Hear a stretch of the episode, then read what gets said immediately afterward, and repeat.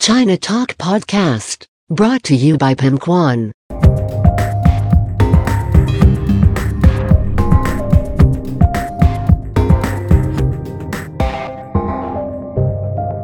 Catch up with the world, catch up with China with China Talk Podcast. ฮัลโหล สวัสดีค่ะ ขอต้อนรับเข้าสู่รายการ China Talk Podcast ค่ะ รายการที่จะมาเล่าสาระความรู้เกี่ยวกับประเทศจีนในหลากหลายแง่มุมนะคะ ตอนนี้คุณผู้ฟังก็มาเจอกับพิมขวัญเช่นเคยค่ะ ใน EP ที่ 10 พาร์ทที่ 5 ค่ะ ก็จะมาเล่าต่อจาก EP ที่ 8 แล้วก็ EP ที่ 9 นะคะ ซึ่งเป็นยุคของอาณาจักรทางอินเทอร์เน็ตในประเทศจีนนะคะ ช่วงเวลาที่เริ่มมีการแผ่ขยายมากขึ้นนะคะ ก็คือในช่วงปี 2001 นะคะ ถึง 2008 ค่ะ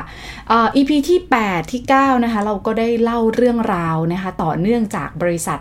อย่างโซหูเน็ตอีส ซีน่านะคะป่ายตู้อาลีบาบา แล้วก็เทนเซ็นไปแล้วนะคะ ช่วงเวลาที่เขาเเริ่มขยายกิจการนะคะแล้วก็เติบโตขึ้นมาใช่ไหมคะ หากใครยังไม่ฟังค่ะ ก็สามารถย้อนกลับไปฟังได้นะคะ เพราะว่าทุกอย่างเนี่ยจะเกี่ยวเนื่องกันหมดเลยนะคะ แต่ใน EP นี้นะคะเราจะมาพูดคุยกันใน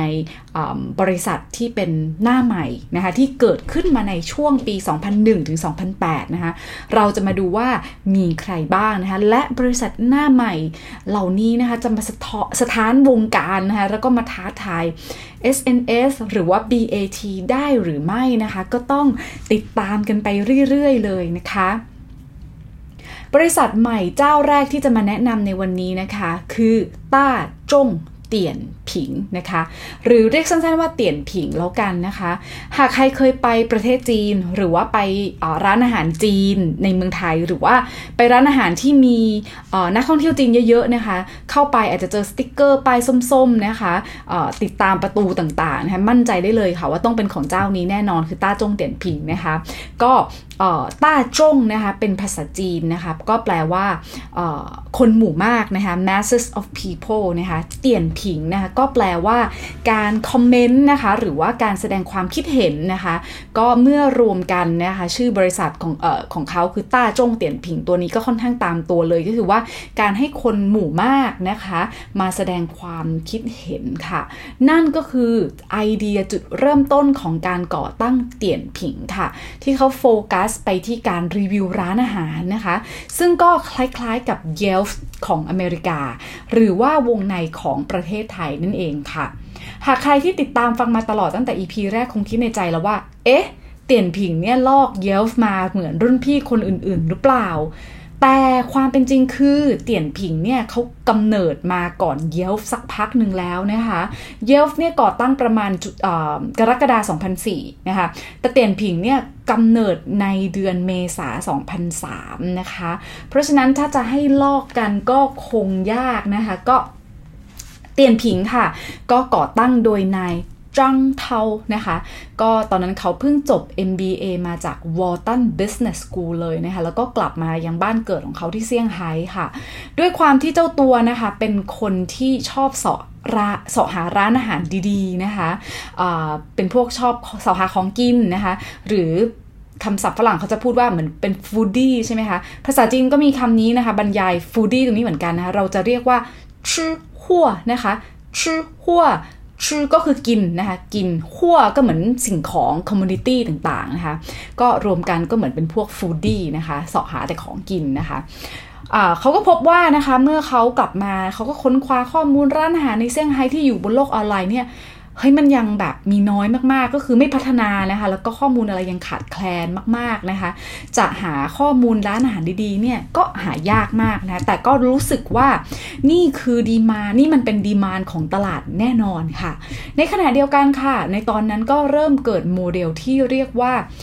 UGC นะคะ หรือว่า User Generated Content ค่ะ อย่างเช่นอะไรบ้างตอนนั้นนะคะ ก็มีการเกิดวิกิพีเดียขึ้นมานะคะ แล้วก็มีการพวกรีวิวหนังสือบน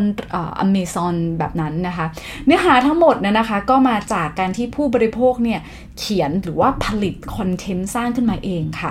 ถ้าข้อมูลเนื้อหาต่างๆ เยอะนะคะมันก็จะเอื้ออำนวยนะคะต่อการเอื้อประโยชน์ต่อการเสิร์ชนะคะรวมถึงถ้ามีคนแนะนำเยอะๆ ก็จะยิ่งเพิ่มความน่าเชื่อถือให้มากยิ่งขึ้นค่ะ เขาก็เลยทำตัดสินใจนะคะที่จะสร้าง UGC ขึ้นมาบ้างนะคะสำหรับการแนะนำร้านอาหารนะคะ ที่ให้ผู้บริโภคนะคะ หรือว่า end consumer เนี่ยเขียนขึ้นมาเองโดยเฉพาะค่ะ ดังนั้นค่ะเตียนผิงเนี่ยถือว่าเป็น pioneer นะคะ หรือว่าผู้บุกเบิกในด้านการรีวิวคอมเมนต์นะคะ ร้านอาหารแรก ๆ ของโลกเลยก็ว่าได้ค่ะ เรามาดูกันค่ะว่า 5 ปีแรกของช่วงการบุกเบิกการก่อตั้งของของเตี่ยนผิงนะคะ มีอะไรกันบ้างนะคะ ในช่วงก่อตั้งแรก ๆ เลยนะคะ ปี 2003ถึง2004 นะคะจังเทาก็มีเปิด กับเปิดบริษัทมาแค่กับอีกพนักงานเทคอีกคนหนึ่งในห้องเล็กๆ เท่านั้นนะคะ เพื่อที่จะก่อตั้งเว็บไซต์ w w w t i a n p i n g c o m ค่ะ แรกๆก็จะเหมือนเว็บไซต์เหมือน personal เว็บไซต์เว็บไซต์ส่วนตัวซะด้วยซ้ำนะคะ แล้วก็จ้างเพื่อนมารีวิวขึ้นมาบ้างนะคะ แต่พอปี 2005 ค่ะ ก็เริ่มมีการดำเนินงานที่เริ่มคล้ายบริษัทมากยิ่งขึ้นนะคะ มีคนมาร่วมทีมเพิ่มมากขึ้นนะคะ เขาก็เคยให้สัมภาษณ์นะคะว่า ในช่วงปี 2004ถึง2005 ช่วงนั้นนะคะ ไม่มีใครเห็นชอบกับธุรกิจโมเดลของเขานะคะ เพราะว่ารูปแบบการสร้างรายได้ก็ค่อนข้างหมัวหูนะคะหรือว่าไม่ชัดเจนนะคะแต่ข้อดีนะคะคือไม่ค่อยมีคู่แข่งนะคะจริงๆนะคะเขาก็ กล่าวอีกนะคะในปี 2005 นะคะว่า ถ้าเตี่ยนผิงนะคะในอีก 3-5 ปีข้างหน้านะคะก็ถ้าเขาสามารถสร้างรายได้ต่อปีนะคะอยู่ที่ 40 ล้านถึง 50 ล้านดอลลาร์สหรัฐนะคะเขาจะตัดสินใจเข้าตลาดหลักทรัพย์นะคะหรือว่า上市นะคะ เข้าตลาดหลักทรัพย์คำนี้สำคัญมาก เพราะว่าจะพูดทุก EP เลยนะคะคือบริษัท tech ของจีนอินเทอร์เน็ตของจีนหลายบริษัทเป้าหมายก็คือการเข้าตลาดหลักทรัพย์นะคะหรือว่าการ 上市 นะคะ แต่ถ้าเขานะคะทำรายได้ต่อปีนะคะ เพียงประมาณ 10-20 ล้านดอลลาร์สหรัฐนะคะเขาก็จะตัดสินใจ merge นะคะรวบควบกับบริษัทอินเทอร์เน็ตยักษ์ใหญ่รายอื่นนะคะ ทีนี้เราจะต้องมาดูกันนะคะว่าสุดท้ายแล้วเส้นทางของเตียนผิงเนี่ยจะเป็นการเข้าตลาดหรือรวบควบกิจการกับที่อื่นค่ะ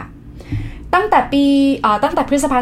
2005 นะคะ เตี่ยนผิงก็มีการเปิดบริการใหม่ขึ้นมานะคะ ที่เป็นหุยหยวน ต่าเจอขานะคะหุยเหวียนต่าเจอขาตัวนี้ก็คือการเป็นเหมือนบัตรลดพิเศษสำหรับสมาชิกนะคะเขาก็มีการร่วมมือกับ merchants นะคะร้านร้านอาหารต่างๆ มากมายกว่าพันกว่าร้านนะคะที่เซี่ยงไฮ้แล้วก็ค่อยๆ ขยายไปที่ปักกิ่งหางโจวนะคะกวางโจวหนานจิงนะคะก็เป็น top top tier นะคะนั่นเองนะคะถึงแม้ในช่วงแรกค่ะ utilization rate นะคะหรือว่าอัตราการใช้งานของเขานะคะ ก็คือผู้ใช้งานของเขาเนี่ยนะคะไม่ค่อยดีนะคะ ก็มีเพียงแค่ 1%เท่านั้นนะคะ แต่ว่ามันก็สามารถเป็นเหมือนเป็น source of revenue อย่างหนึ่งนะคะ ก็เริ่มมี revenue model ที่ค่อนข้างชัดเจนมากขึ้นนะคะ ก็ การมีเหมือนเป็นเหมือน membership นะคะก็เป็นการสร้างรายได้ให้กับต้าจงเตียนผิงนะคะแล้วก็เพิ่ม user ให้มากขึ้นด้วยนะคะ ปลายปี 2005 ค่ะ เขาก็มี register user นะคะหรือว่าผู้ใช้งานลงทะเบียนเนี่ยกว่า 600,000 user นะคะแล้วก็ขยายครอบคลุมไปมากกว่า 30 เมืองนะคะแล้วก็มีร้านอาหารที่ถูกรีวิวกว่า 70,000 กว่าร้านค้าร้านค้านะคะ แต่เอาจริง ๆ นะคะ บททดสอบของเขาอีกด้านหนึ่งของต้าจงนะคะก็คือในปี 2004 ค่ะก็มีคู่แข่งนะคะที่สำคัญเจ้าหนึ่งนะคะชื่อว่าโขเป้นะคะอาจจะเคยได้ยินกันมาบ้างนะคะโขเป้เนี่ยนะคะก็คือเกิดขึ้นที่หางโจวนะคะแต่ว่าอีก 2 ปีต่อมาก็ถูกอาหลีบาบาซื้อไปนะคะถือเป็นการแย่งนะคะตลาดตลาดนี้มากขึ้นนะคะ ก็อย่างแข่งขันกันอย่างดุเดือดเลยนะคะจาก Koubei นะคะแต่ด้วยที่นะคะมีตัว user ของต้าจงเตียนผิงค่อนข้างที่จะมีคุณภาพกว่า แล้วก็ผู้ใช้งานก็เริ่มที่จะติดใช่ไหมคะ ก็คือมีความ stickiness นะคะในในแพลตฟอร์มในในเว็บไซต์ค่อนข้างสูง ก็ทำให้ต้าจงเตียนเตียนผิงนะคะก็ถือว่าทำป้องกันคู่แข่งนะคะได้อย่างดีเลยทีเดียวนะคะ ถึงแม้คู่แข่งจะมี backup อย่างอาลีบาบาด้วยกันนะคะก็ต่อมานะคะ 3 ปีหลังจากการก่อตั้งนะคะซึ่งก็คือเมษา 2006 นะคะเขาก็ได้รับเงินทุนนะคะ ครั้งแรกเลยค่ะจาก Sequoia Capital นะคะ เป็นจำนวน 1 ล้านดอลลาร์นะคะ แล้วก็ในเดือนเดียวกันเขาก็เริ่มที่จะเมื่อมีเงินทุนใช่ไหมคะ หลาย ๆ เจ้าก็จะคล้าย ๆ กันเนาะเมื่อมีลงทุนเขาก็เริ่มขยายกิจการขยายการบริการนะคะเขาเพิ่มคอนเทนต์นะคะเป็น 4 ช่องทางนะคะคือการรีวิวด้านของการช้อปปิ้งนะคะ entertainment นะคะ lifestyle service แล้วก็เป็น activity special discount หรือว่าโปรโมชั่นนะคะในปี 2006 ค่ะต้าจงเตียนผิงก็กลายเป็นบริษัทเบอร์หนึ่งในแง่ของ lifestyle service แล้วก็กลายเป็นท็อปอินเทอร์เน็ต50 company นะคะ หรือว่าภาษาจีนเราอาจจะเรียกว่าคู่เหรียญหวังผินพายอู่ชือเฉียงนะคะ top 50 ตัวนี้ก็คืออู่ชือเฉียงค่ะ ในปี 2007 นะคะ เดือนพฤษภานะคะเขาก็ได้รับเงินทุนก้อนที่2นะคะจาก Venture Capital ทั้งไทย แล้วก็ต่างประเทศ เอ้ย โทษทีค่ะ ทั้งในจีนแล้วก็ใน แล้วก็นอกประเทศด้วยนะคะโดยที่สำคัญมาก ๆ เลยนะก็คือ Google ค่ะ ได้ลงทุน เงินไปกว่า 4 ล้านดอลลาร์สหรัฐนะคะ โดยมองว่า Search ที่อ้างอิงมาจาก UGC ตัวนี้ค่ะ ถือว่าเป็นเป็นโมเดลที่ค่อนข้างที่ต้องแน่ง success นะคะ แล้วก็มีคอนเทนต์ที่มีคุณภาพใช่ไหมคะ แล้วก็มีการบริการที่ผู้ใช้งานเนี่ยมี stickiness นะคะ หรือว่าความติดอยู่กับแพลตฟอร์มตัวนี้ค่ะ สูงทีเดียวนะคะ หลังจาก 5 ปีของการพัฒนานะคะ ในแง่ของใน ในปี 2008 นะคะ ก็คือเอเตียนผิงก็มีบริษัทที่มาลงทะเบียนนะคะ กว่า 460,000 บริษัทนะคะ แล้วก็กระจายครอบคลุมไป 340 เมืองทั่วประเทศจีนนะคะ มี active user กว่า 10 ล้าน user นะคะ แล้วก็มีมันเป็นเหมือน page view นะคะ ก็คือว่าคนที่เข้ามานะคะใช้งานตรงนี้นะคะ ก็คือมาเปิดใช้งานตรงนี้ก็คือ 10 160 ล้าน page view เลยทีเดียวนะคะก็เลยกลายทำให้กลายเป็น เตียนผิงนะคะเป็นเว็บที่ค่อนข้าง popular มาก ๆ ในจีนนะคะ ก็ไม่มีใครไม่รู้จักต้าจงเตียนผิงนะคะเขานะคะเตียนผิงก็สามารถทำกำไรครั้งแรกนะคะ ในเดือนพฤศจิกาปี 2008 ค่ะ ก็ตั้งแต่ 2003 ที่ก่อตั้งนะคะจนถึง 2008 นะคะเขาก็กลายเป็น leading enterprise นะคะ ในประเทศจีนไปได้ แต่ว่าเรื่องเขายังไม่จบนะคะ เรื่องเขายังมีอยู่ในต่อในยุคหน้านะคะ ก็ต้องมาติดตามฟังกันค่ะ ในเดือนพฤษภา 2007 นะคะ เขาก็ได้รับเงินทุนก้อนที่ 2 จาก Venture Capital นะคะ ทั้งในและก็นอกนะคะ เช่น Google ค่ะ ก็ได้ลงเงินทุนเข้าไปถึง 4 ล้านดอลลาร์สหรัฐนะคะ เพราะฉะนั้นเขามอง Google นะคะ มองว่า Search ที่อ้างอิงมาจาก UGC นะคะ หรือว่า User Generated Content เนี่ย ถือว่าเป็นธุรกิจเป็นโมเดลที่ค่อนข้าง success นะคะ แล้วก็ยังได้คอนเทนต์ที่มีคุณภาพ แล้วก็มีบริการที่ผู้ใช้งานเนี่ยค่ะ มี user stickiness ค่อนข้างสูงนะคะ หลังจาก 5 ปีของการพัฒนาเท่านั้นนะคะ เตี่ยนผิงมีในปี 2008 ค่ะ เขาก็มีบริษัทร้านค้านะคะ แล้วก็บริษัทเมอร์ชันต่างๆ ลงทะเบียนกว่า 460,000 บริษัท ที่อยู่กระจัดกระจายนะคะ ไป340 เมืองทั่วประเทศจีน แต่ว่าเน้นๆ ก็คืออยู่ในช่วงที่เป็น top tier city นะคะ และมีนะคะผู้ใช้งานนะคะกว่า 10 ล้านที่เป็น active user เลยนะคะ แล้วก็มี page view นะคะมากกว่า 160 ล้าน page views ด้วยกันนะคะ ก็ทำให้ไม่กี่เดือนใช้เวลาไม่นานนะคะ ก็คือต้าจงเตียนพิงก็ เป็นเว็บนะคะไลฟ์สไตล์ที่ค่อนข้างได้รับความนิยมมากในจีนนะคะไม่มีใครไม่รู้จักเตียนผิงนะคะอะเตียนผิงก็ทำกำไรครั้งแรกนะคะในเดือนพฤศจิกายนปี 2008 ค่ะ ก็เรื่องราวของเตียนผิงนะคะยังไม่จบนะคะยังมีต่อในยุคหน้าแล้วก็ยุคต่อๆไปนะคะถือว่าเป็นอะไรที่น่าติดตามมากๆนะคะ บริษัทต่อมานะคะ เรามาพูดกันนะคะของเวนเจอร์ของนายหลิวเฉียงตงนะคะหรือว่าริชาร์ดหลิวนะคะก็คือ JD.com นะคะหรือว่าจิงตง .com ตรงนี้นะคะเขาก่อตั้งเมื่อเดือนมกราปี 2004 ค่ะ แต่เอาจริง ๆ ค่ะ บริษัท ที่เขาตั้งขึ้นมาครั้งแรกเลยนะก็คือประมาณมิถุนา 1998 นะคะ โดยเขาได้นำเงินทุนส่วนตัวที่สะสมไว้นะประมาณ 12,000 หยวนนะคะหรือว่าประมาณ 55,000 บาทเท่านั้นเองนะคะ มาก่อตั้งบริษัทที่ชื่อว่าจิงตงเซน t ุรีนะคะจิงตงเซน t ุรีเทรดดิ้งนะคะที่มา เอาจริงๆ ที่มาของบริษัทเขาที่บอกว่าจริงตรงนี่ถือว่าน่าสนใจมากนะคะ คือการนำเอาชื่อแฟนเก่า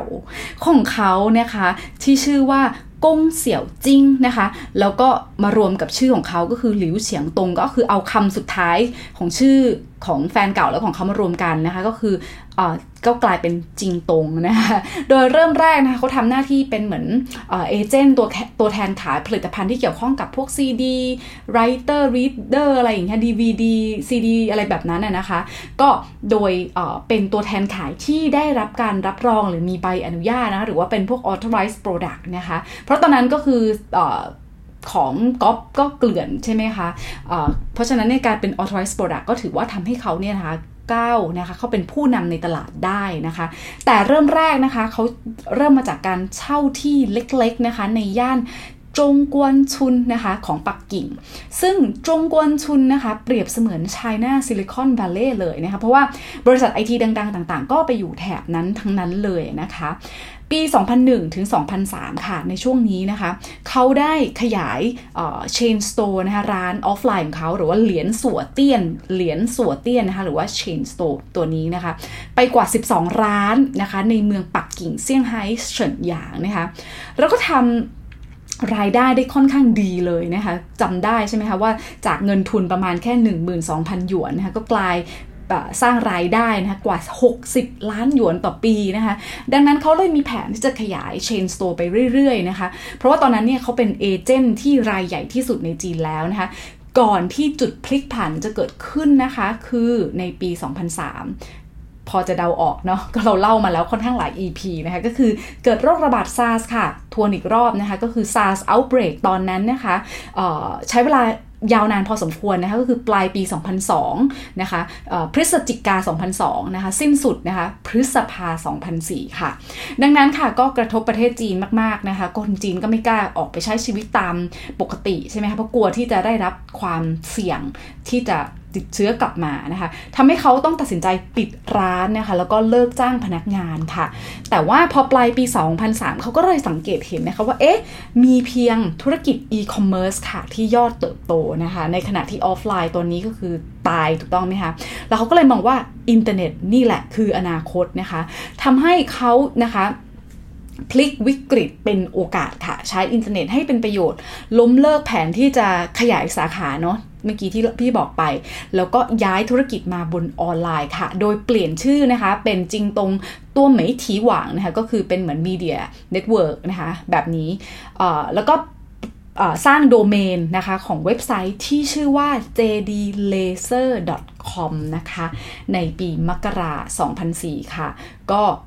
jd.com ก็เลยถือว่าเปิดอย่างเป็นทางการในปีนี้นะคะ แต่ว่าเขาไม่ได้ชื่อ jd.com ตั้งแต่แรกนะคะ มาเปลี่ยนทีหลังนะคะ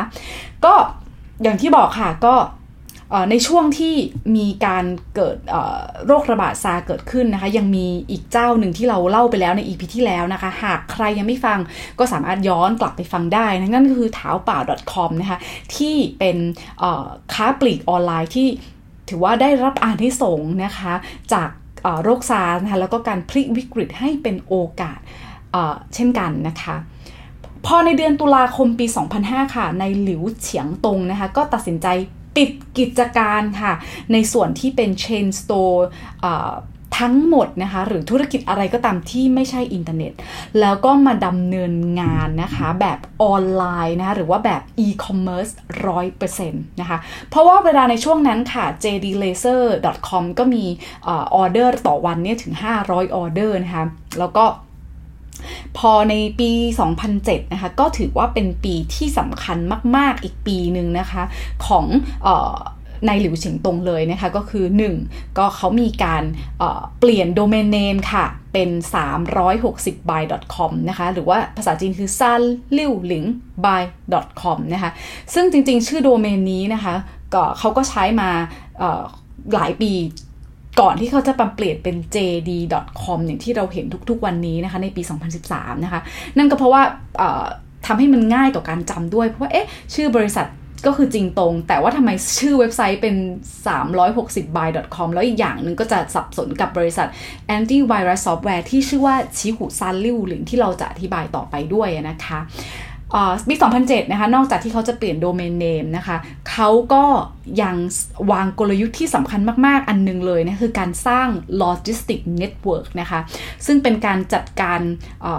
บริหารจัดการ supply chain ทุกขั้นตอนตั้งแต่ต้นไปจนถึงผู้บริโภคนะคะ เพราะต้องการที่จะสร้าง customer experience นะคะแล้วก็เปลี่ยนกลยุทธ์นะคะ จากขายสินค้าพวก IT หรือว่าพวก 3C นะคะ 3C นี่ก็คือ computer communication แล้วก็ consumer electronics นะคะ เป็นสินค้าที่มีความหลากหลาย category มากยิ่งขึ้นนะคะ นั่นก็เป็นเหตุผลหนึ่งที่ทำให้เขาเปลี่ยน domain name จาก JD Laser เป็น 360buy.com ตรงนี้ด้วยนะคะ กลางปี 2007 ค่ะ ก็ถือว่าเป็นปีที่สำคัญ เพราะเขาก็มีการก้าวกระโดดในแง่ของยอดขายด้วยนะเขามียอดขายต่อวันนะเกิน 3,000 ออเดอร์นะคะ ก็คือมากกว่าเดิมถึงประมาณ 6 เท่าด้วยกันนะคะ แล้วก็เปลี่ยนชื่อบริษัทอีกค่ะ ก็กลายเปลี่ยนมาเป็นเมื่อกี้ที่บอกว่าเป็นเหมือน JD Media Network ใช่ไหมคะ ก็เป็น JD Mall นะ หรือว่า จิงตงช่างเฉิงนะคะ เป็น JD m a l l ตัวนี้นะคะ แล้วก็ค่อยๆยืนผงาดขึ้นในตลาด B2C ในประเทศจีนค่ะเดือนกรกฎาในปีเดียวกันนะคะเขาก็เริ่มที่จะสร้างระบบโลจิสติกที่ครอบคลุมไปยังหัวเมืองใหญ่ เช่น ปักกิ่งเซี่ยงไฮ้แล้วก็กวางเจาด้วยนะคะ ก็ ในเดือนต่อมานะคะก็คือเดือนสิงหาปี 2007 นะคะเขาก็ได้รับเงินทุนก้อนแรกค่ะจากต่างชาตินะคะ เป็นจำนวน 10 ล้านดอลลาร์เลยนะคะทำให้เดือนตุลาคมนะคะเขาก็สามารถสร้างแล้วก็ขยายธุรกิจนะคะเหล่านี้ให้เติบโตขึ้นได้ค่ะ จุดที่เขาวางกลยุทธ์ในเรื่องของโลจิสติกนะคะ เดี๋ยวจะอธิบาย ต่อไปในอนาคตนะคะ เป็นจุดที่ทำให้เขาแตกต่างจากอาลีบาบานะคะ เพราะว่าเขาเปรียบเหมือน Amazon ในประเทศจีนละนะคะ เนื่องจากอาลีบาบานะคะ เป็นเพียงแค่แพลตฟอร์มเท่านั้นนะคะ ไม่ได้ manage logistic ไม่ได้ own lo ไม่ได้เป็นในตอนนั้นนะคะ ไม่ได้เป็นเจ้าของ logistic นะคะ แต่ JD นะคะทำตัวเองเหมือน online retailer เลยนะคะนายหลิวเฉียงตงค่ะ เคยให้สัมภาษณ์ว่านะคะ ถ้าไม่มี SARS ในตอนนั้น ปัจจุบันเขาก็ยังรวยค่ะ แต่ไม่รวยขนาดนี้ เพราะว่า business model แบบที่เป็น traditional retail ไม่ได้ดีที่สุดนะคะ เรื่องราวของนายหลิวเฉิงตงอของอาณาจักร JD.com นะคะแล้วก็การแข่งขันของ Tmall นะคะของนายอาลีบาบาในส่วนที่เป็น B2C นะคะจะดุเดือดมากนะคะในยุคหน้าและก็ยุคต่อๆไปนะคะ ก็ขอให้ติดตามกันนะคะ คราวนี้นะคะเรามาฟังบริษัทที่อาจจะไม่ค่อยได้คุ้นชื่อนักนะคะ แต่ก็เป็นบริษัทที่ค่อนข้างสำคัญมากบริษัทหนึ่งในประเทศจีนนะคะ นั่นก็คือบริษัทฉีหูซานลิ่วหลิงนะคะหรือว่าฉีหู 360นะคะเป็นบริษัท Internet Security นะคะภาษาจีนก็คืออหวังลั่วอันเฉียนนะคะเป็นบริษัทที่ค่อนข้างใหญ่ที่สุดในจีนนะคะ ก่อตั้งโดยนาย โจหงอีนะคะในเดือนกันยาปี 2005 ค่ะ แต่เอาจริงนายคนนี้นะเขาเป็นผู้บุกเบิกทางด้านอินเทอร์เน็ตนะคะหรือว่าเป็น internet pioneer มาตั้งแต่ยุคแรกแล้วนะคะคือในปี 1998 ค่ะเขาก่อตั้ง w w w 3 7 2 1 com ค่ะ เป็นบริษัทที่ทำด้าน keyword search engine ค่ะ ก็เน้นไปที่ keyword search ที่สามารถพิมพ์ภาษาจีนบนบนโดเมนตรงนี้ได้นะคะทำให้มันก็ง่ายต่อการใช้งานอของชาวจีนนะที่เขาสามารถพิมพ์ภาษาจีนไปได้โดยไม่ต้องพิมพ์อักษรภาษาอังกฤษนะคะ แต่สุดท้ายก็โดนซื้อนะคะจาก Yahoo ไปในปี 2004 ด้วยเงิน 120 ล้านดอลลาร์เลยนะคะ แต่ว่าด้วยความแตกต่างระหว่างสไตล์การทำงานการบริหารของนายโจ แล้วก็ทีม Yahoo China ในตอนนั้นนะคะทำให้เขาต้องขายในส่วนที่เป็น China Operation ไปให้กับอาลีบาบาไปในปี 2005 นะคะเราเราเคยเล่าไปแล้วนะคะใน EP ที่แล้ว ถ้าใครยังไม่ฟังกลับไปฟังกันได้นะคะ อย่างที่เคยบอกค่ะ ทุกอย่างเกี่ยวเนื่องกันนะคะ นี่คือเป็นการเล่าเป็นแบบซีรีส์นะคะ สุดท้ายค่ะก็คือนายโจก็เลยตัดสินใจลาออกจาก President ของ Yahoo China แล้วก็มาตั้งบริษัทชีหูซานลิ่วหลิงนะคะ ซึ่งเป็นบริษัทก็เป็นบริษัทแอนตี้ไวรัสนะคะ แล้วก็ anti-malware software นั่นเองนะคะ เพราะว่านี่คือ blue market อย่างแท้จริงเลยนะคะ ไม่ค่อยมีคนทำแล้วก็ประเทศจีนต้องการมาก ๆ เลยนะคะ กรกฎาคม 2006 ค่ะ ก็ได้ launch นะคะ product ที่สำคัญมาก ๆ นั่นก็คือ 360 safeguard นะคะ เป็นเอ่อเป็น เป็นเหมือน Internet Security ตัวแรกเป็นผลิตภัณฑ์ที่ป้องกัน user จากพวก malware ต่างๆนะคะ ซึ่ง business model ของเขานะคะเป็นฟรีเมียมนะคะเขาให้บริการผลิตภัณฑ์แรก ๆ ก็คือเป็นแบบไม่มีค่าบริการนะคะทำให้เวลาเขาใช้เวลาเพียงไม่นานค่ะ สามารถสร้างฐานลูกค้า แล้วก็ได้รับความนิยม แล้วก็สามารถครองส่วนแบ่งในตลาดจีนนะคะได้สำเร็จค่ะเขาก็มองว่านะคะนายโจก็บอกว่า freemium business model ตัวนี้ค่ะเป็นสิ่งที่ทำให้เขาธุรกิจของเขานะคะประสบความสำเร็จ ในปี 2006 นะคะมี monthly active user นะคะหรือว่าผู้ใช้งานแบบ active รายเดือนกว่า 17 ล้าน user นะคะ แล้วก็เพิ่มสูงขึ้น 3 เท่าในปี 2007 นะคะ เป็นเกือบ 60 ล้าน user นะคะ แล้วก็พอปี 2008 ค่ะ ก็มาอยู่ที่ 122 ล้าน user เลยทีเดียวค่ะ รายได้หลักแน่นอนค่ะ ในเมื่อมันเป็น freemium นะเขาจะทำเงินมาจากไหนก็มาจากออนไลน์ advertising นั่นเองนะคะ แต่ว่าก็มีการขายนะคะ anti virus software เนี่ยให้กับเติร์ดปาร์ตี้บ้างนะคะ ช่วงแรก ๆ แน่นอนค่ะ ขาดทุนแน่นอนนะคะ ไม่มีเจ้าของทำธุรกิจที่ที่ศึกษามาไม่มีใครที่อยู่ๆทำปี 2 ปีแล้วก็จะจะได้เงินนะคะ ไม่มีนะคะ เจ้านี้นะคะก็ขาดทุนนะคะ ก็ในปี 2008 นะคะ ก็มีรายได้นะคะสูงถึง 17 ล้านดอลลาร์นะคะ แต่ว่าขาดทุนติดลบถึง 16.3%เลยทีเดียวนะคะ ก่อนที่ตัวเลขเขาจะพลิกไปในทางที่ดีขึ้นในปี 2009 นะคะ เป็นอย่างไรก็ติดตามได้ในยุคหน้านะคะกลุ่มบริษัทต่อมาที่สำคัญมาก ๆ นะคะที่อยากจะมาแชร์ก็คือในกลุ่มที่เป็นพวก video content platform นะคะรายแรกนะคะที่จะต้องรู้จักเลยนั่นก็คือถูโต้หวางนะคะ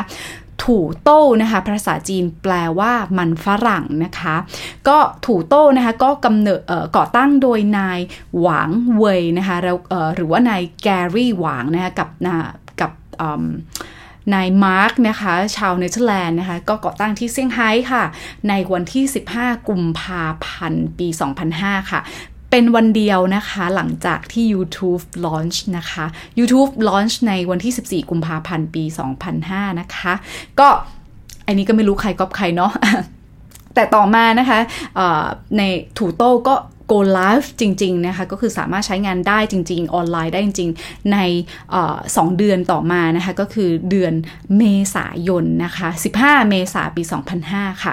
ช่วงแรกของการก่อตั้งเขานะคะ ก็เริ่มต้นด้วยเงินทุนตัวเองนะคะ ประมาณ 1 0 0 0 0แดอลลาร์นะคะ พร้อมกับทีมเทคเล็ก ๆ นะคะ แล้วก็พอภายในปีเดียวกันนั้นนะก็ได้รับเงินทุน seeding round นะคะ อีกประมาณ 5 0 0 0 0 0ดอลลาร์ด้วยกันนะคะ ก็จนในปี 2006 ค่ะ เขาได้รับเงินทุนก้อนก้อนแรกนะคะจาก Venture Capital นะคะ เช่น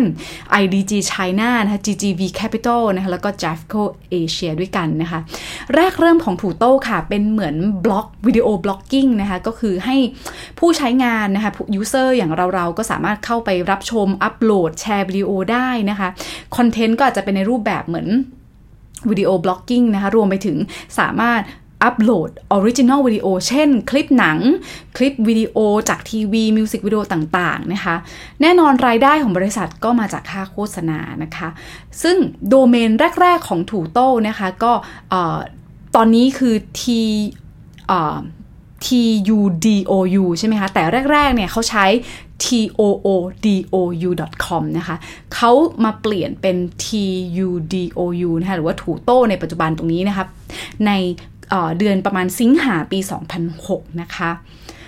พอต้นปี 2007 ค่ะ เขาก็ได้รับเงินทุนก้อนที่ 2 นะคะ สูงถึง 19 ล้านดอลลาร์นะคะ จาก Venture Capital อีกมากมายเลยนะคะ ก็ในปี 2007 นะคะ ในประมาณ กรกฎานะคะเขามีวิดีโอนะคะให้รับชมต่อวันนี่สูงถึง 55 ล้านวิดีโอนะคะหรือว่ามีวิดีโอที่อัปโหลดใหม่นะคะทุก 24 ชั่วโมงเนี่ยกว่า 20,000 วิดีโอด้วยกันนะคะแล้วก็มีผู้เข้ามาใช้งานมามามันวิสิตนะคะวิสิเตอร์ตัวนี้นะคะกว่า 40 ล้านวิสิเตอร์เลยทีเดียวนะคะต่อเดือนนะคะก็ถือว่าเป็น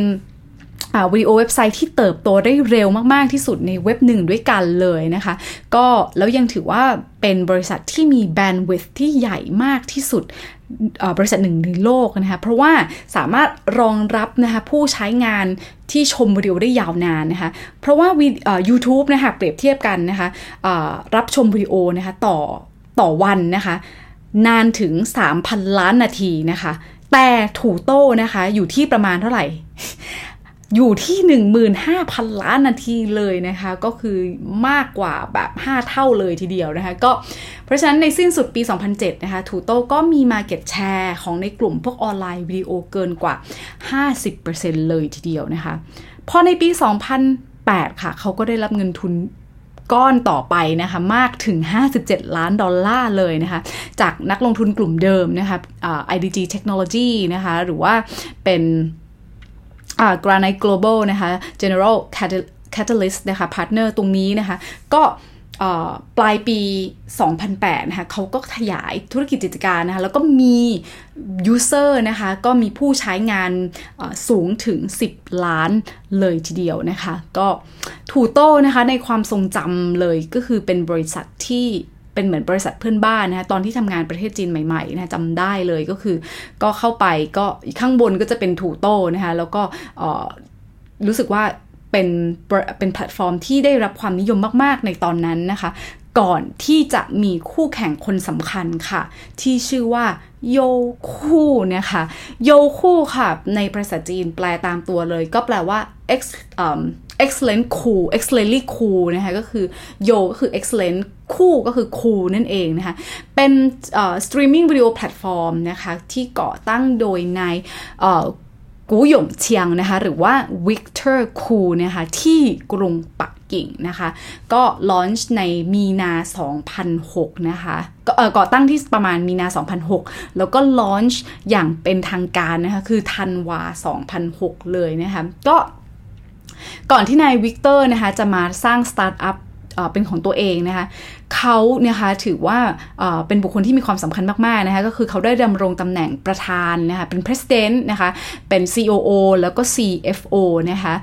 ที่โซหูนะคะตั้งแต่ช่วงปี 1999 จนถึง 2005 นะคะเขาเป็นคนที่มีบทบาทมากนะคะในการนำพาโซหูเข้า NASDAQ อย่างที่เราเคยเล่าไปในพีก่อนหน้าแล้วนะคะ แรกเริ่มนะคะของ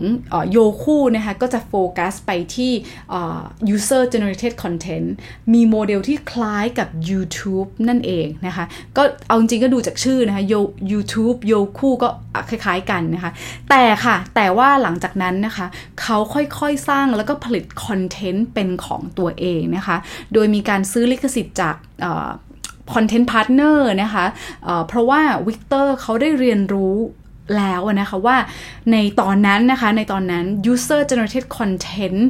ที่เป็นวิดีโอของจีนนะคะ ไม่ใช่โมเดลที่ดี สำหรับตลาดจีนแน่นอนนะคะ แล้วก็เป็นเรื่องยากนะสำหรับบริษัทอเมริกันอย่าง YouTube นะคะที่เพราะ YouTube เนี่ยโฟกัสแต่ UGC ใช่ไหมคะตอนนั้นนะคะจีนยังไม่ได้พัฒนาเหมือนอเมริกาใช่ไหมคะก็เพราะฉะนั้นเนี่ยชาวจีนก็ไม่สามารถที่จะพึ่งพาในตัวที่เป็น UGC วิดีโอได้นะคะ ต่อมา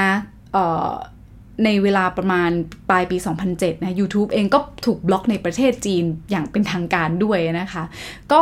เรื่องราวจริง ๆ ของ YouTube เอ่อของถูโต้แล้วก็โยคู่อะค่ะจะติดตามต้องติดตามต่อไปในยุคหน้านะคะ เพราะว่าเป็นยุคที่มีความสำคัญมากๆ นั่นก็คือการรวบควบระหว่าง2คู่แข่งนี้นะคะในตลาดออนไลน์นะคะ แล้วก็ตลาดเออตลาดวิดีโอออนไลน์นะคะ ถือในประเทศจีนนะถือว่าเป็นตลาดที่มีการแข่งขันอย่างดุเดือดนะคะถึงบอกว่าผู้เล่นไม่ได้มีแค่ 2 เจ้านี้นะคะ เพียงแต่แค่ว่าเเป็นเจ้าที่ดัง ๆ ที่จะมาหยิบยกให้ฟังเท่านั้นเองนะคะ ทีนี้นะคะเรามาดูไฮไลท์นะคะ แล้วก็มาสรุป key take away ค่ะที่ได้จากยุคนี้กันบ้างนะคะ โหยุคนี้เรื่องเราพูดกันมาหลาย EP มากๆนะคะ ก็เดี๋ยวขอจะมา wrap up นะคะ มาสรุปนิดนึงนะคะ ก็เริ่มจาก landscape ทั้งหมดของจีนก่อนนะคะ ในยุคนี้นะคะก็คือเราจะได้เห็นการเติบโตของผู้ใช้งานอินเทอร์เน็ตในจีนนะหรือว่า Internet User ในจีนนะคะ สิ้นสุดปี 2000 นะคะอ่อ Internet Users นะคะอยู่ที่ประมาณ 22.5 ล้าน Users นะคะ จนถึงปี 2002 ก็มีผู้ใช้งาน เพิ่มขึ้นมา 3 เท่านะคะอยู่ที่ประมาณ 59 ล้านคนนะคะก็คือทำให้จีนนะคะก็กลายเป็นผู้ใช้งานอินเทอร์เน็ตที่สูงสุดนะคะะเป็นอันดับ 2 ของโลกนะคะ รองจากอเมริกาแล้วก็สามารถแซงญี่ปุ่นไปได้นะคะ พอปี 2005 Internet Users นะคะหรือว่าผู้ใช้งานอินเทอร์เน็ตตรงนี้ก็ มาอยู่ที่ประมาณ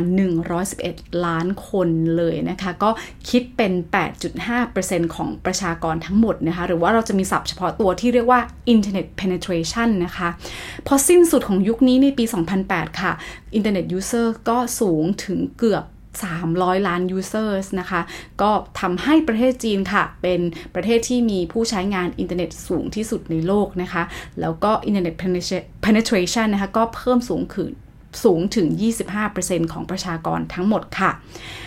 ประเด็นต่อมานะคะก็คือปัจจัยที่มีความสำคัญ แล้วก็เป็นยุคที่มีความสำคัญตรงนี้นะคะคือการการการที่จีนนะคะได้นำได้ได้พัฒนานะคะแล้วก็นำเอามือถือนะคะเข้ามาใช้งานอย่างแพร่หลายนะรวมถึงการ text messaging ในการส่งข้อความต่างๆนะคะสิ่งเหล่านี้ค่ะในช่วงประมาณปี 2002ทำให้มีการเปลี่ยนแปลง business model ในหลายบริษัทนะที่เราได้เรียนรู้กันมานะคะก็คืออได้ถือโอกาสจากการเติบโตของตลาดมือถือนี้นะคะก็คือมีเรื่องของอมีการคิดค่าบริการเสริมนะคะหรือออย่าง value added service ต่างๆนะคะ มาเข้ามาผนวกในการ diversify การ diversify ธุรกิจของตัวเองด้วยนะคะ แล้วก็ทำให้วัฒนธรรมหลายอย่างในประเทศจีนก็ค่อยๆ เริ่มเปลี่ยนแปลงไปนะคะ ก็ประเทศจีนเองนะคะก็ทำกลายเป็น ประเทศนะคะที่มีตลาดมือถือนะคะหรือว่าโมบายโฟนนะคะที่ใหญ่ที่สุดในโลกนะคะหรือว่ามีมากกว่า 200 ล้าน Subscriber นะคะในปี 2002 นะคะและสูงถึง 640 ล้าน Subscriber ในปี 2008 เลยทีเดียวค่ะประเด็นต่อมานะคะก็เป็นประเด็นที่มีความสำคัญมากๆ อันหนึ่งนะคะก็คือในปี 2005 ค่ะ ก็ประเทศจีนก็เริ่มที่จะรู้จักการเขียนบล็อกนะคะก็มีการ blog site เว็บเว็บ บล็อกเว็บไซต์นะคะเกิดขึ้นนะคะ ก็ทำให้ได้รับความนิยมมากขึ้นนะคะในหมู่ชาวจีนนะคะเพราะว่าเป็นเสมือนหน้าต่างนะครับหรือเป็นโอกาสที่ทำให้ผู้ใช้งานอินเทอร์เน็ตนะคะได้สามารถเข้าไปเขียนในบล็อกแล้วก็แสดงความคิดเห็นของตัวเองได้นะคะ ประเด็นที่4ค่ะประเด็นต่อมาก็คือประเด็นที่รัฐบาลจีนค่ะ ถือว่ามีส่วนสำคัญมากๆนะคะ ต่อการเติบโตของภาคธุรกิจ อินเทอร์เน็ตนะคะและสตาร์ทอัพในประเทศจีนอย่างมีนัยสำคัญเลยทีเดียวค่ะ เนื่องจากอย่างที่เราเคยได้บอกไปนะคะอินเทอร์เน็ตมีนโยจีนนะคะมีนโยบายเรื่องของอินเทอร์เน็ตเซนเซอร์ชิพใช่ไหมคะ และก็เขายังสามารถแทรกแซงแล้วก็ควบควบคุมตรวจสอบคอนเทนต์เนื้อหาข้อมูลของบริษัทต่างชาตินะคะค่อนข้างอย่างเคร่งครัดเลยทีเดียวนะทำให้หลายบริษัทยักษ์ใหญ่ก็ ไม่รอดในประเทศจีนนะคะอาทิ eBay ค่ะ เข้าตลาดจีนประมาณปี 2002 แล้วก็ยกธงขาวไปในปี 2006 นะคะเท้าเปล่าก็ถือว่าสบายตัวไปใช่ไหมคะอีพีที่เราต้องต้องต้องต้องขอพูดนิดนึงนะคะตลกตัวเองเหมือนกันกลับไปฟังอีกรอบนึงนะคะ เขียนไว้นะคะในโน้ตว่าเออปีเอ่อ2006 แต่กลายไปว่าไปพูดเป็นปี 2003 นะคะต้องขอโทษด้วยนะคะ ปีที่ถูกต้องนะคะก็คือ eBay นะคะ ก็ออกจากประเทศจีนคือปี 2006 นะคะ อืม ก็งงตัวเองเหมือนกันทำไมแบบเขียนอีกอย่างหนึ่งแล้วก็พูดอีกอย่างหนึ่งนะคะอะส่วน Google ค่ะ Google เข้าในจีนนะคะในปี 2006 นะคะ แล้วก็ออกไปจากจีนนะคะปีในปี 2010 ค่ะป่ายตู้ก็สบายตัวไปใช่ไหมคะ แล้วก็ YouTube เองก็ยังถูกบล็อกในประเทศจีนอย่างเป็นทางการในประมาณปลายปี 2007 ด้วยนะคะ ทั้งหมดทั้งมวลเหล่านี้ก็ถือว่าเป็นการเอื้อต่อการแข่งขันพัฒนานะคะ ผู้เล่น แล้วก็ยักษ์ใหญ่ทางอินเทอร์เน็ตในประเทศจีนอย่างมากเลยนะคะ ประเด็นที่ 5 ค่ะก็คือยุคยุคนี้นะคะก็คือ SNS นะคะ Sohu Sina นะคะแล้วก็ Sohu NetEase แล้วก็ Sina นะคะก็สามารถก้าวก้าวข้ามความล้มเหลวนะคะ ในยุคของฟองสบู่อินเทอร์เน็ตแตกได้นะคะ ด้วยการที่มีกลยุทธ์ที่ชัดเจนนะคะ มีการ positioning นะคะ แล้วก็มีการ diversify ขยายธุรกิจนะคะ ไม่มีใครหยุดแต่เพียง core business นะคะ ใครหยุด ขยายต่อสู้เติบโตหรือขยายฐานธุรกิจนะคะหรือขยาย source of revenue ต่างๆ ก็ต้องตายนะคะ นอกจากนี้เรายังได้เห็นการพลิกวิกฤตให้เป็นโอกาสของ Alibaba แล้วก็ JD.com ในช่วงของโรคระบาด SARS ด้วยนะคะ แล้วก็สามารถก้าวเป็นยักษ์ใหญ่นะคะในด้าน e-commerce ได้นะคะ โจทย์ กับคนในชาตินะคะถามว่ามีบริษัทอื่น ๆ อีกเยอะไหมมีนะคะที่เกิดขึ้นในยุคนี้ แล้วยังเติบโตมาถึงปัจจุบันมี แต่ว่าให้ลิสต์ก็คงไม่หมดนะคะเราจะคัดเฉพาะเน้นๆเท่านั้นนะคะและพวกเขาอย่างที่บอกค่ะไม่หยุดอยู่เพียงเท่านี้นะคะ การเติบโตของพวกเขาน่าสนใจมากๆนะคะในยุคหน้านะคะ แล้วก็เพราะทุกเพราะว่าตอนนี้ยุคนี้นะคะ ก็คือทุกคนจะมีจุดเด่นของตัวเองใช่ไหมคะ ไม่ว่าอาจจะเป็น portal อาจจะเป็นเกม อาจจะเป็น social blogging นะคะหรือว่าอาจจะเป็น searching e-commerce นะคะหรือว่าเป็นพวก instant messaging นะคะอะไรแบบนี้นะคะ video platform นะคะแล้วแต่ละเจ้าอย่างที่บอกนะคะ BAT นะคะสามารถเติบโตครองส่วนแบ่งการตลาดได้เกิน 70%นะคะในแง่ของ core business ของเขานะคะแต่ว่า นะคะเขาก็ขยายแล้วก็ diversify ไปทำส่วนอื่นด้วยแทบทั้งสิ้นนะคะ เราจะเห็นได้ชัดมากในยุคหน้านะคะ แต่ปลายยุคนี้นะคะ อย่างที่บอกค่ะขอก่อนที่จะจบใน EP นี้เราจะเห็นนะคะว่าโลกของเรานะคะในปี 2007 ได้กำเนิดสมาร์ทโฟนนะคะแล้วทำให้ปี 2008 ก็ได้มีการนำเอาสมาร์ทโฟนนะคะมาใช้นะคะแล้วก็บูมขึ้นนะคะ ไม่ใช่เพียงแต่แค่ในจีนแต่ในทั่วโลกนะคะดังนั้นค่ะยุคต่อไปจะเป็นยุคที่เป็นยุคของการหลังจากอานิสงของการกำเนิด iPhone สมาร์ทโฟนนะคะเพราะว่ามันทำให้โลกเราไม่เหมือนเดิมอีกต่อไป แน่นอนค่ะ บริษัทอินเทอร์เน็ตเหล่านี้ก็พัฒนาผลิตภัณฑ์ขึ้นมารองรับนะคะ ตอบโจทย์สิ่งเหล่านี้ด้วยนะคะ บริษัทที่เรามาทั้งหมดค่ะ ก็อย่างที่บอกค่ะว่าก่อตั้งมาก่อน นะคะแล้วก็เติบโตโหแล้วก็ดูว่าจะโดดเด่นมากใช่ไหมคะ แต่ว่าไม่ได้หมายความว่าผู้มาทีหลังจะไร้โอกาสนะคะหรือว่าหมดอนาคตในการเติบโตในตลาดจีนนะคะ เรื่องราวต่อไปเป็นยังไงในยุคหน้าเนี่ยมีตัวละครใหม่ๆ อีกเยอะมากๆนะคะ แล้วก็มาพลิกเกม โอ้โห ถือว่าล้มกระดานล้มหมากรับรองค่ะว่าสนุกกว่า EP เอ่อกว่ายุคนี้แน่นอนเลยค่ะ ต้องขอขอบคุณมาก ๆ นะคะสำหรับการรับฟัง China Talk Podcast นะคะ ในซีรีส์ Internet Landscape และ Digital Giants ค่ะ ฝากติดตาม follow subscribe นะคะ หากชอบเนื้อหาสาระความรู้แบบนี้นะคะ รบกวนช่วยช่วยกดแชร์นะคะ เพราะว่าเรื่องเมืองจีนจะไม่ใช่เรื่องไกลตัวอีกต่อไปค่ะ สามารถรับฟัง China Talk Podcast กันได้ที่ Apple Podcast Spotify Podbean Castbox และก็ b l o g d i t ติดตามได้ในอีพีหน้านะคะสำหรับวันนี้สวัสดีค่ะ